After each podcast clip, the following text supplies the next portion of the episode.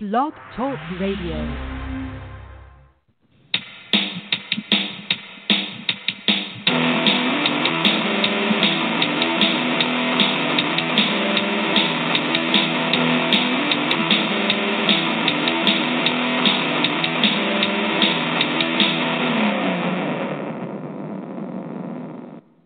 Good evening, everybody. Jake Meisner back with you for another episode of the Climbing the Ivy podcast. We are pleased to bring you a special weekend edition of the show, along with my co-host Alex Pat and soon guest Adam McGinnis, one of the staff writers here at Cubby's Crib.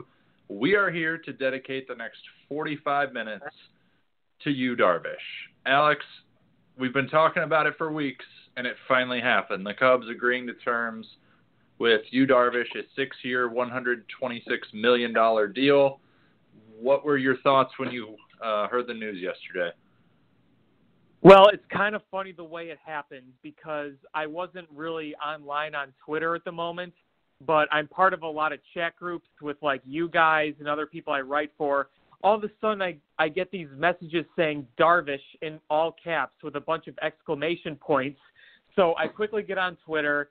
I see Ken Rosenthal confirm it, and I just jump up and scream, yes, really, really loud, because the wait is finally over.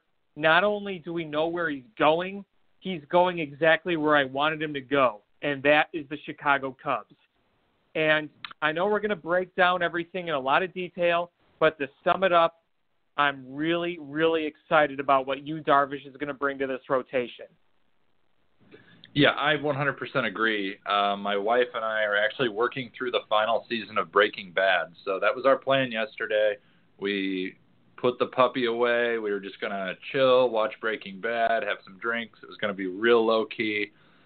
And I got the same message you got. Darvish, all caps, exclamation points. And at that point, I didn't care what happened to Walter White and his drug operation. I was losing my mind about Yu Darvish coming to the Cubs. It's a deal that I think the Cubs needed to make. I think it says a lot. It sends the right message to players already there that this front office is serious. They aren't satisfied with just making the playoffs anymore. We're very, very far past that point. And that if the talent is out there, the ownership and the front office, they're going to pony up to do what it takes to make this a championship caliber team. Yeah, and you could talk about all the risks, and we know there are some risks here. You have a guy who's over 30. He's had Tommy John surgery. But when you have a talent like he has, I mean, it's time to just go all out for it. You're in the window now. Don't hesitate. Just go for it. Yeah, 100%. Like, you know, all weekend, you know, I've actually started to avoid social media, especially Facebook, because some of the reactions are just asinine. It's horrible. It's absolutely horrible. It's awful. People still clamoring for Jake Arrieta to return even after Darvish signed. Like, let's just move on. Like, I don't want to sit here and talk about how the Cubs won the World Series in 2016. It's 2018. They didn't get the job done last year. It's a new year. It's a clean slate. You have to step in and deliver from opening day for the postseason. And Theo and Jed get that. They understand what a pitcher like Yu Darvish brings to the table. And I don't know about you, but the number one thing that I'm tired of hearing about is Darvish's 2 World Series starts. Yeah, you hear that very often because they say, oh, he's terrible in the postseason. Okay, look, yeah, the World Series was not good at all for him, but here's a few points to keep in mind. It wasn't good for a lot of top-time pitchers for that World Series. I mean, think about all the other pitchers that struggled and how many runs were scored. Kenley Jensen did terrible. That's just to name one other one. There was some guys on the Astros, their closer, Ken Giles, struggled mightily. A lot of good pitchers struggled in that World Series. It was just all those guys were working really hard, and the bats just got the best of them. And number two, you look at his other postseason starts, overall pretty good. I mean, right now on my screen, I'm looking at Yu Darvish's highlights from the NLDS against the Diamondbacks, and he was just flat-out dominant good. So look at those types of things. Don't just look at two World Series games. Look at what he can usually do and what he's done in other big situations, because he has come up big. Yeah, and I mean, his one start in the NLCS against Chicago, the Cubs, don't get me wrong, they were running on empty, and that was not the Cubs at their best, but Darvish just had their way with that lineup all night long. It was awful. It was one of those games that by the third inning, you understood that if Darvish stayed in the game, the Cubs were going to lose. And everyone's ready to jettison that, because we've talked about it before. The last thing you see is what you're going to remember and carry into the next season. The last thing people saw Darvish was him getting rocked. But after the fact, it was made very clear by the Astros themselves that Darvish was tipping pitches. That is a simple mechanical fix. And I have all the faith in the world in Joe Madden and Jim Hickey to address that and make sure it doesn't happen. It's such a simple fix. But if you went online and read the comments, you would never know that. I mean, this is a guy who, for the past few years in baseball, has had all sub-4 ERAs and FIPs that are near 3 and even below 3. And we're talking about K rates that are in the double digits every single year. People should be jumping for joy when you get this kind of pitcher. And think about it. If he did even just okay in the World Series, the thoughts would probably be completely different from a lot of people. Oh, it absolutely would be. And I think something to take into account as well, we know about the Cubs' struggles with command as a pitching staff as a whole. It was a concern last year, to say the least, and it really blew up in a big way in that LCS series against the Dodgers. But Darvish last year had a 3.60 strikeout to walk ratio. I'm sorry, I'll take that any day of the week. You know, you're averaging north of 10 strikeouts a game. I'm 100% taking that every single time. And then the real, you know, make or break for me was the terms of the actual contract. 6 and $150. If it was just that outright, I wouldn't be as thrilled. But 6 and $126. That's $21 million a year. And if you look at what the Cubs paid John Lackey and Jake Arrieta last year, it was $31.6 million. For Darvish and Tyler Chatwood next year, $33.5 million. Now, granted, that is if you divide the 6-year deal evenly, and we don't know exactly how it's structured yet, but that would mean, on average, you're getting Darvish and Chatwood for a payroll increase of less than $2 million. Yeah, that is really, really an amazing thing that I really didn't think about, because I didn't really sit down and do all the math. But once I saw people tweeting about that, I just kind of went, holy crap, you're right. I mean, think about all the upgrades that have been made this offseason, not only with the personnel on the team that plays, but also the coaching staff. Think about getting guys like Chili Davis and Jim Hickey and adding to that. My whole point with this is a lot of people seem to be unhappy with this offseason, but if you want my personal opinion, I think the Cubs have made themselves better in almost every aspect going into 2018. Absolutely. They're a more well-rounded organization, and also they brought in Jim Benedict, too, to help work with young pitchers. Again, everyone wants to bash Theo and Jed because we don't have the track record of developing young pitchers yet. I think we're going to see that. I think by the time this current core and that window starts to close, the next wave is going to be stud arms, kind of like what we saw with the Mets. And Theo and Jed, you know, Theo made some comments back in July trying to remind people that it's not a static environment. It's not like all of your prospects reach the big leagues, and we've seen that, you know, Schwarber, Happ, Bryant, Russell, I mean, basically the whole starting lineup. And it's not like the minor leagues have stopped. The Cubs are still developing players. They're just at the low levels. They need time to develop, and I have complete faith in this organization to develop them and build the next wave. Yeah, and you know what? A lot of people who want to look at it the way that you just said also realize that this Cubs team has built themselves primarily on veteran pitching. They're not really the ones like the Mets who go out and they're like, all right, we're going to develop our own pitching. They developed Syndergaard, DeGrom, Harvey when he was really good before he got hurt. They developed those guys like they developed our hitters. That was kind of their big thing. We built ground up the lineup. They built ground up the rotation. It's, you know, it's the opposite way. So there really hasn't been many like failed pitching prospects. It's just that they've gone the direction of veteran arms, and it's paid off. Yeah, I mean, at one point under Epstein, the Cubs had used, I believe it was 5 straight first-round picks on nothing but position players. All 5 of them are now on the big league roster.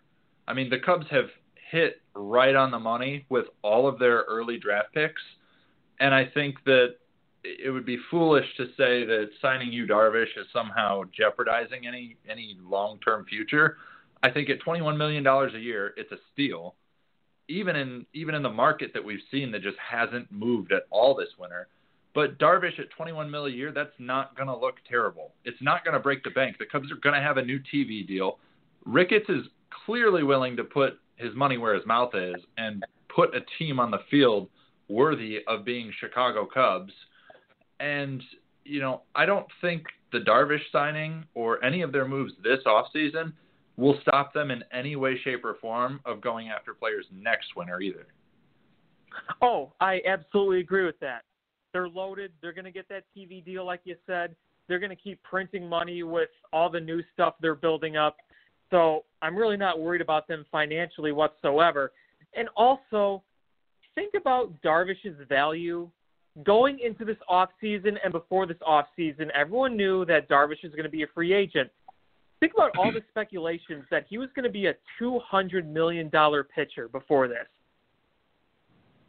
Yeah, I mean, the difference between what he got and that $200 million, I mean, there are major league clubs that entire payrolls are smaller than that difference. I mean, I cannot stress enough how happy I was with the deal when I heard the terms. 6 and 126 in my mind is a steal. And here's the thing that people really need to understand. If Yu Darvish, for whatever reason, does struggle in October, I have enough faith in Kyle Hendricks, Jose Quintana, and John Lester to get the job done. The Cubs aren't banking everything on Darvish. They have a solid rotation around him. And I still think that Tyler Chatwood is going to be one of the big surprises in the National League this year. But you would never know it. You would never know that based on how people are reacting to Yu Darvish. Yeah, I know. I've seen a lot of excitement, but I've seen a lot of the negative stuff. And like I said, the main thing that I try to stress is, yeah, there's a risk. There's a risk with this. There's a risk with every single signing you make. If you sign Jake Arrieta, there would be a massive risk with that because we've seen a decline in a number of areas with him.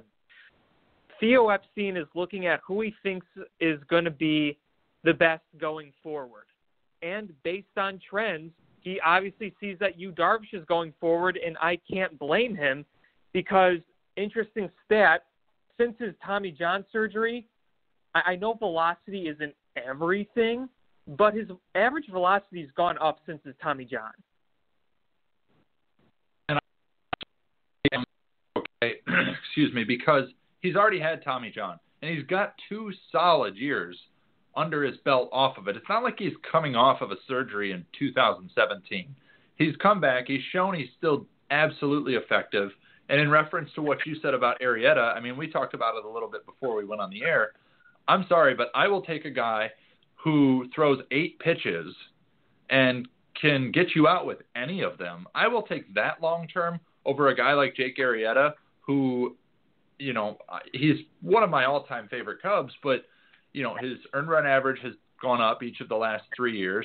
His innings pitched have gone down each of the last 3 years. He's led the league in wild pitches each of the last 2 years. You know, his fielding independent pitching is trending in the wrong direction. So is his whip, his hits per 9, his home runs per 9. I mean, it just goes on and on and on and on and on. And, you know, you don't tie yourself to something that, you know, the numbers clearly say that regardless of what he has brought to the franchise, and I can't say enough good things about what he's done in a Cubs uniform, when the numbers tell you something, you have to listen to them. Exactly. And you know that Theo Epstein and company, they all break down every single number to a T.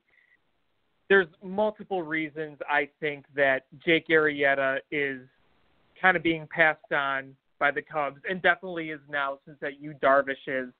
A lot of the things that you just said about the statistics, also I think what his company is demanding, Boris and all that, in their realistic range of what they want. Again, they can afford pretty much anything right now. They're printing money, but they also have a desired limit they're willing to pay, clearly, since this Darvish thing took so long.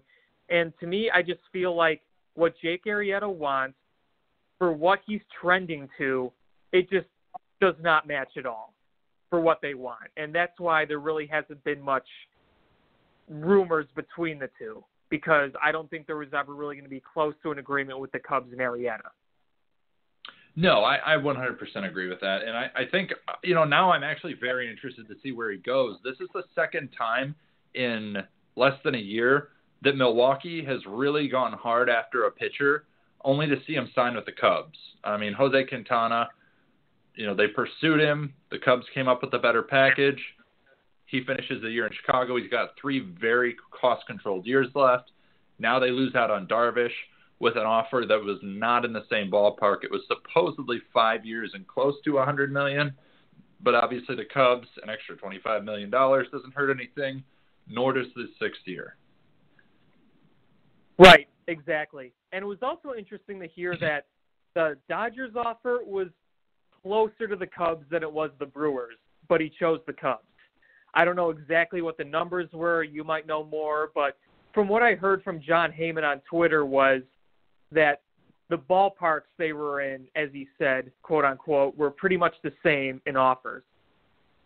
Yeah, so just to touch on that briefly before we bring Adam on here, my understanding was it was a contingent offer, meaning the Dodgers needed to unload tens of millions of dollars in order to pull that off.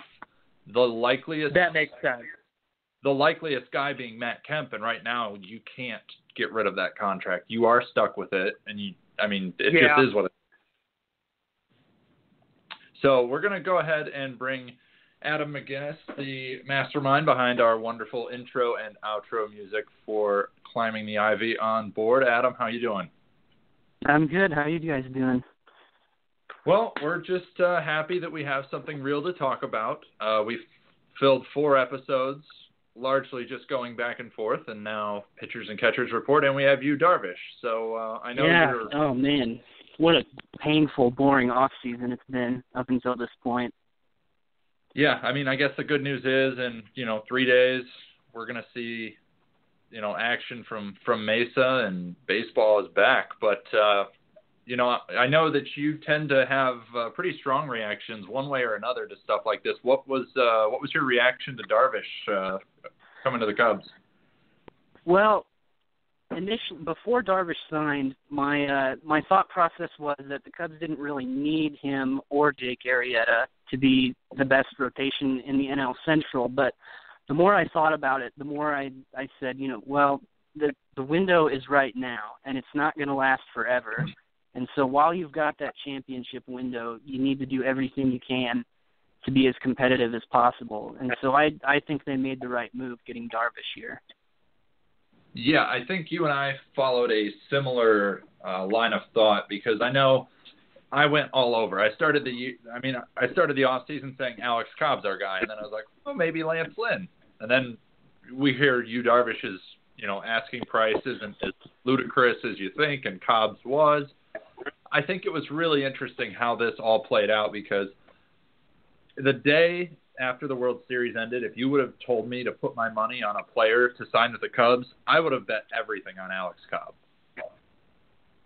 Yeah, and it sounded like from a lot of people that was almost a sure thing, that we could just count on Alex Cobb signing with the Cubs. But you know, looking at what he was asking and what Darvish ended up getting, I think they really got a steal with Yu Darvish.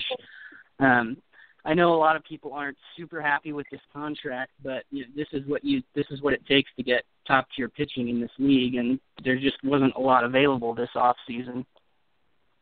Yeah, I agree. And Alex, I'd love for you to weigh in on this. I feel like the same people who are complaining about this contract would be the same people that would complain and moan and groan all year if the Cubs went into 2018 with Mike Montgomery in the rotation.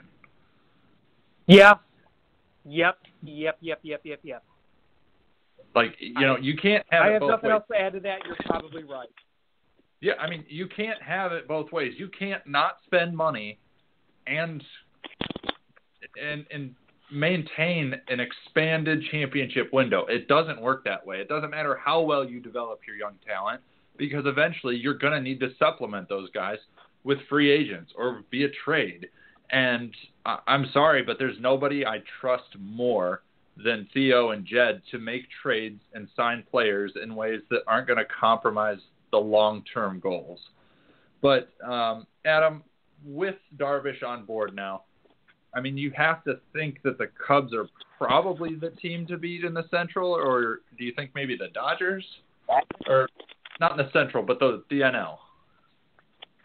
I think that the Dodgers are still going to be up there. I think the Cubs, maybe rotation-wise, maybe are outdoing the Dodgers now. In terms of overall talent, I think they might be fairly even, but I'd say the Cubs are certainly maybe the team to beat. I think they're easily the best team in the NL Central, especially with Darvish now. And I'm looking at Milwaukee, St. Louis, and Pittsburgh's rotation, and I can't see them competing with this rotation if they stay healthy. No, I can't. Even if they went out and got someone like Arrieta, I honestly don't see that happening. I think a more likely target for Milwaukee is somebody like Lance Lynn. And I'm sorry, but that doesn't change the pecking order in the slightest. But Alex, going back to, you know, kind of the power hierarchy, if you will, in the National League, I'm interested to get your take. Obviously, pitching is hugely important. We saw that in 2016 when the Cubs' rotation was just lights out. But let's shift coasts, and instead of Los Angeles, let's look at Washington, because their big three, I mean, it's pretty big. You're throwing out Max Scherzer, Steven Strasburg, and Gio Gonzalez. I mean, that's nothing to turn your nose up at. No, it isn't. And Max Scherzer is probably the second best pitcher in the National League overall behind Clayton Kershaw. And Steven Strasburg is probably in the top 10. Gio Gonzalez is kind of interesting because he'll grow through runs where it's like really, really good and go through runs where he's not doing so good. But yeah, those top two right there are probably as dominant as you can get, but they do not have the depth that the Cubs do. I mean, if you look at the projected lineups right now in terms of just pitching rotations, we're having a guy like Jose Quintana listed as number 4, a guy who would be a lot of 2s and 3s and maybe even 1 on many other teams. If he's our 4 and he has Hendricks, Darvish, and Lester in front of him, that tells you just how much depth this rotation has. And we saw it in the division series last year that despite the dominance of the top of the Nationals rotation, the lack of depth really kind of hurts it. Yeah, I mean, it definitely played a role there. I'm very interested to see the impact that Davey Martinez has on the Nationals. I think it is going to be a dramatic difference. I think we're going to see a very different feel around the Nats. I think they're going to be high energy, high octane, go, go, go. They have to win this year. They lose Daniel Murphy. They lose Bryce Harper at the end of this year. So they have to be all in. You know, it's going to be up to those big three to carry them through the season. Obviously, they've got Tanner Roark in the back end there, a solid right-hander. But I like you said, I think the Cubs they're deeper in every way. Adam, I think you hit it on the head when you said the Cubs and Dodgers are pretty evenly matched right now.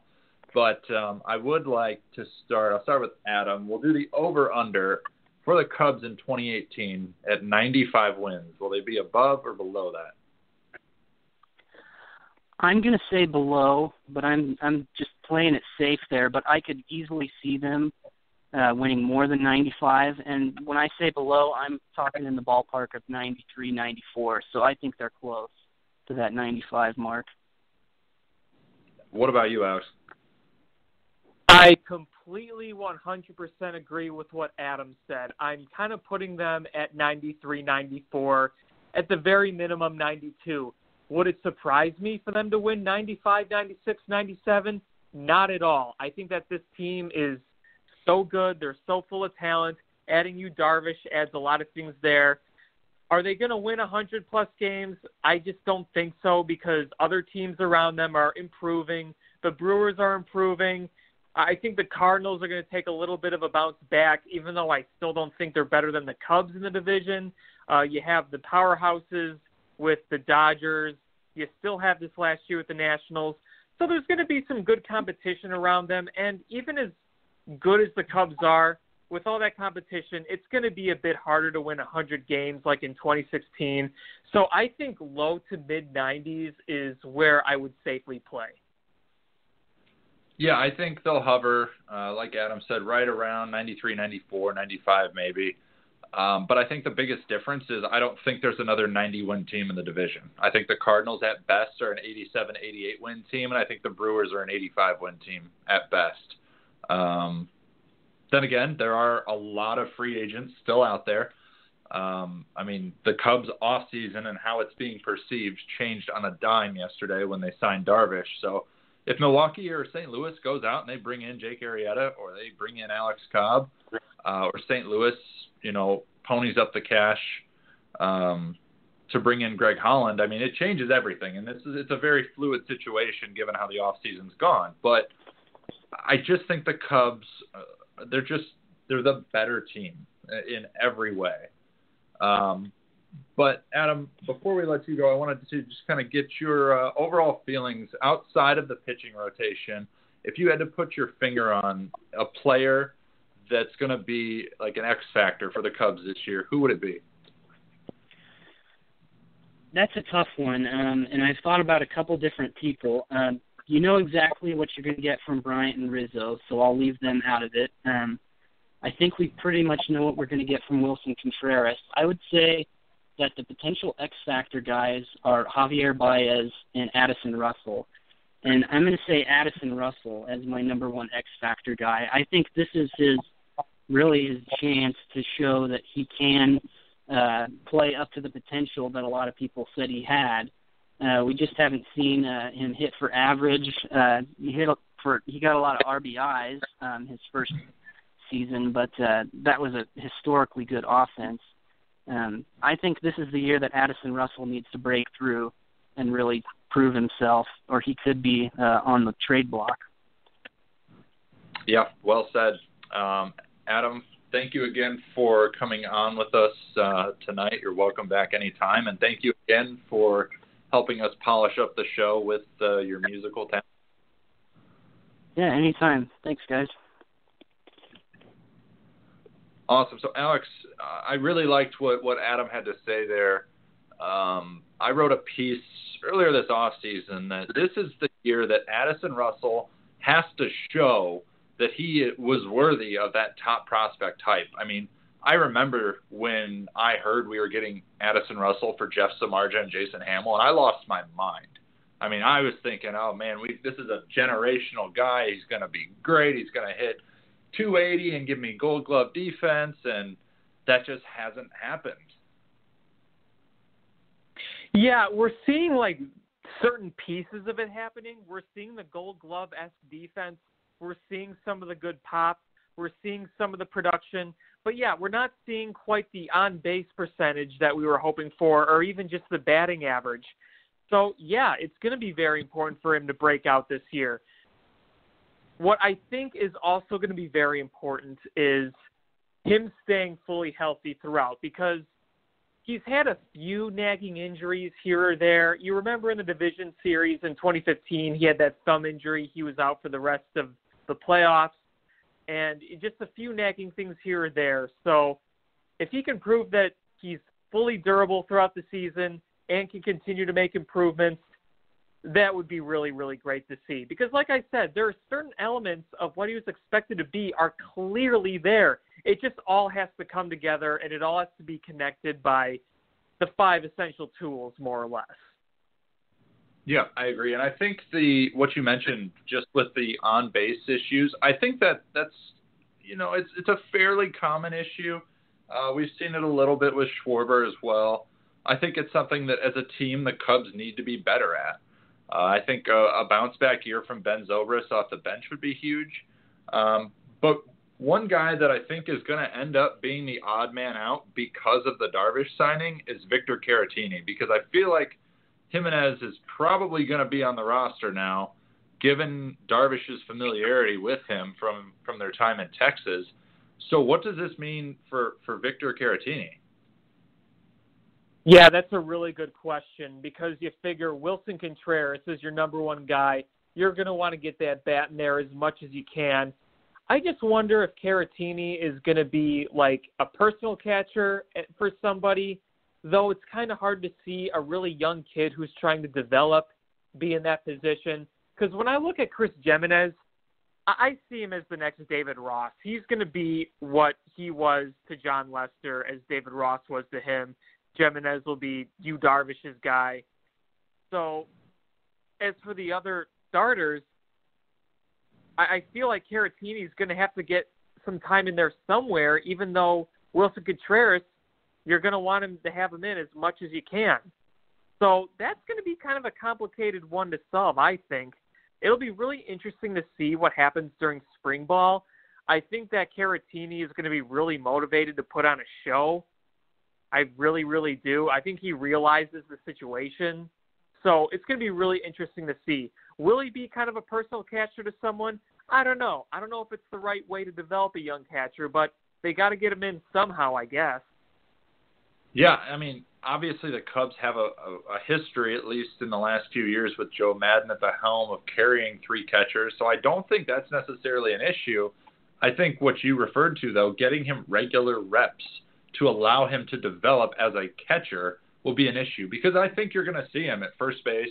You're going to see him in probably left field, but that's not going to help him develop as a catcher. And that's where his value is. He's a very high offensive ceiling guy, but I think he could be running into a bit of a roadblock here, because I don't think the at-bats are there in the right quantity to validate keeping him on the big league roster. I think you're going to hurt his development if you do. Yeah, so I kind of wonder if he may start the season in AAA. I don't know. Like I said earlier, maybe it'll depend on what he does in spring ball. So that's a tough one. That really is a tough one. So obviously other bench guys outside of Caratini, I mean, Tommy LaStella will definitely be there. Zobrist is going to be there. Ian Happ, another guy that he's going to battle for at-bats with Albert Almora out in center field. The Cubs went out and signed Peter Borges. What his role will be or won't be is to be determined. In my mind, I kind of just think of Dave Roberts back in the day with the Sox. And, to me, Borges is a guy that comes into play defense for Kyle Schwarber late in the game, or he runs somebody in a tight ball game. I don't see him having any more of a role than that. Yeah, I don't either. He'll kind of be what Leonis Martin was last year when he came to the Cubs, except that they'll have him at the beginning of the season. Some people said he's like the John Jay replacement, but I wouldn't see him as that, because John Jay played very often and he was a big factor with the bat, and I don't think you're going to see him be a big factor with the bat. It's going to be a lot more defensively, like you said, and like pinch running. Yep, 100%. 100%. So Yu Darvish is a Cub. We've all made our thoughts and feelings on that perfectly clear, as have many of you. But let's kind of look at the other names on the market and just try and peg where we think they could end up after Darvish comes to Chicago.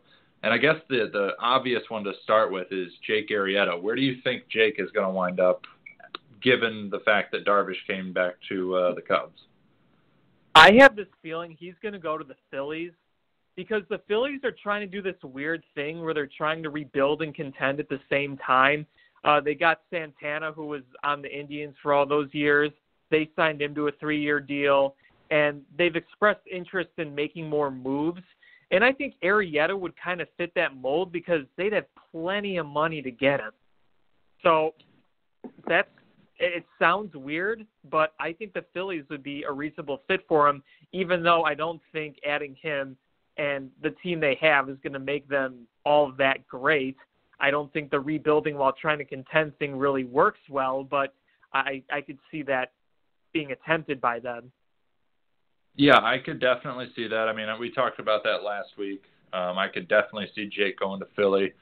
If he doesn't go there, I feel pretty confident in he's going either to the Cardinals or the Brewers.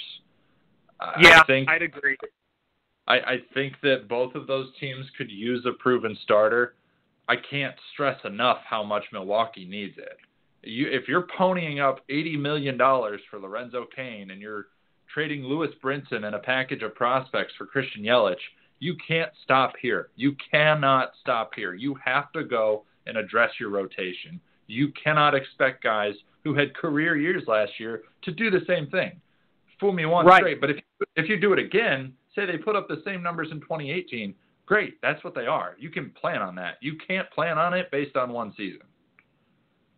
Yeah, hit the nail on the head. So Milwaukee still needs to figure their life out. Another foregone conclusion, it seems, is that J.D. Martinez is going to be in Boston. But over the last week, it seems like things are kind of going back and forth. There might be some ill feelings toward one another. Do you think it's realistic that he goes back to Arizona? I have heard more and more rumblings that that's a possibility. I don't know how big of a possibility it is, but I'm not going to completely rule it out, because there's something very strange going on with Boston and him. I'm not sure that they're really on the same page here, and I'm not so sure he wants to go there. I think the thing that would lure him would be, A, the money that they'd offer, and B, the fact that he'd be hitting in a park that would benefit his hitting very, very much. But there's just something weird going on there that I'm not so sure that he's a lock going there, like some people have thought in weeks past. Yeah, I definitely agree. And I think the experience he had in Arizona after that midseason trade, I think it does a lot to help the Diamondbacks' chances of bringing him back. I don't know financially what it's going to look like, but, I mean, he helped bring postseason baseball back to Arizona, and that's not to be overlooked. It really isn't. Boston, like you said, there's something weird going on. It's not making sense. The Yankees have crushed their offseason, and they're still tied to numerous starting pitchers, so they might not even be done yet. But, you know, I think Boston needs J.D. Martinez a lot more than J.D. Martinez needs the Red Sox. Sure. Absolutely. So moving on from that, a couple pitchers, Alex Cobb and Lance Lynn. As I said earlier, I think Lance Lynn's going to end up in Milwaukee, because I don't think they're going to put their money where their mouth is and actually sign the guy they need, who right now, after missing out on Darvish, is Jake Arrieta. Do you have any other thoughts as far as other destinations that he could go? Honestly, Milwaukee's probably my front runner. It doesn't seem like the Cardinals are very interested in bringing him back. The Cubs, they're not, obviously, now. Other than that, I've heard really nothing else, even any interest from any other teams about Lance Lynn. And I think that the Brewers are going to realize that they need to make some sort of pitching move within a reasonable price after opening up their checkbook for Lorenzo Cain. So, yeah, I think that he would be the most likely candidate to go to Milwaukee. Yeah, and that just leaves us with Alex Cobb, which now I think is really interesting, because the offseason, like I mentioned earlier, opened up, and with Jim Hickey and Joe Madden reunited, Alex Cobb was a done deal. It's going to be a 4-year, $60 million contract, and he'll be in Cubby Blue by the end of November. Well, here we are. It's almost Valentine's Day, and Alex Cobb is still a free agent. I honestly can say I have no idea where he'll sign. Yeah, you know, it's really funny. For another website I wrote for back in late November, right after Thanksgiving, I typed up an Alex Cobb to the Cubs deal, like a full article. I just left the X's blank to fill in the numbers. I thought it was a for sure thing he was coming here. Obviously, that's not the case. I wouldn't rule out Milwaukee for Alex Cobb. I wouldn't rule out the Cardinals for Alex Cobb. I think the Twins are going to go after Alex Cobb hard. I really do, because they lost out on Darvish. They realized that pitching is their weakness, and adding Alex Cobb to the rotation would be a pretty solid addition for them. Yeah, and then I think their need is only exacerbated by the fact that they're missing Ervin Santana now. He's out with an injury for a good chunk. I think that's definitely going to, you know, light the fire to get something done and add a pitcher in free agency. But we've just got a couple minutes left. Pitchers and catchers report this week. It's exciting. At this point, I personally consider the Cubs offseason over after the Darvish signing. If you were to grade the Cubs offseason, what would you give Theo and Jed? I mean, before we even go anywhere, I say it was an A offseason. I know not a lot of people think that way, but we just added a dominant starter in Yu Darvish. They revamped the bullpen with proven names like Brandon Morrow and Steve Cishek. They upped their coaching staff after a lot of guys' contracts expired. They brought in one of the best hitting coaches in Chili Davis. They brought in Jim Hickey on the staff. They revamped the coaching staff on the base paths. I mean, they've addressed most issues here. Obviously, the one thing that never really came around was the leadoff issue, and that's just going to be something that's going to be solved with the roster they have. But considering what they've done, I'd give them an A. I think they've made very impactful moves here. Yeah, and I think they did it. I think the important thing is they did it, and they kept their position player core intact, which is really impressive. Yeah, you know, they didn't trade anybody. Yeah, I mean, I would have bet anything that Ian Happ was or Albert Almora would be in a different uniform by right now. I mean, I would have bet. I thought Ian Happ was getting traded for sure. But now they've still got the whole core back with pieces like Cishek and Morrow, you know, Chatwood in the rotation, Darvish in the rotation. And not only that, but they picked up Drew Smyly, who could be a depth option for 2019.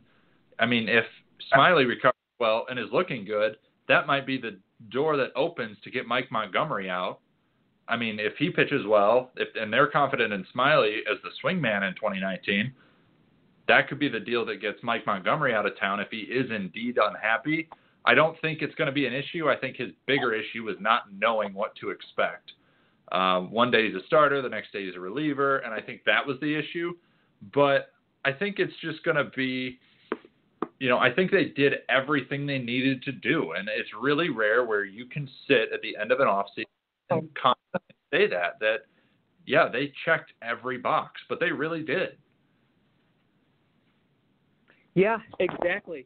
I think that it's one thing to say, well, they checked one, but not this, this, and this. And that would have probably been the case if they didn't get Darvish or Chatwood. Even if they got Chatwood, I still think that getting another starter was a pretty big, significant thing on their list, and they got him. That's a huge, big check mark right there next to that list. So, and this just happened, and we're just heading into spring training, so it may have been late, but in the end, Theo got his guy, and like what you said on podcasts in the past, Theo tends to get his guy. Absolutely. What a perfect way to wrap up this special Sunday night episode of Climbing the Ivy. Alex, as always, thank you for all your work, and we will be back with you guys on Wednesday night, 9 p.m. Tune in.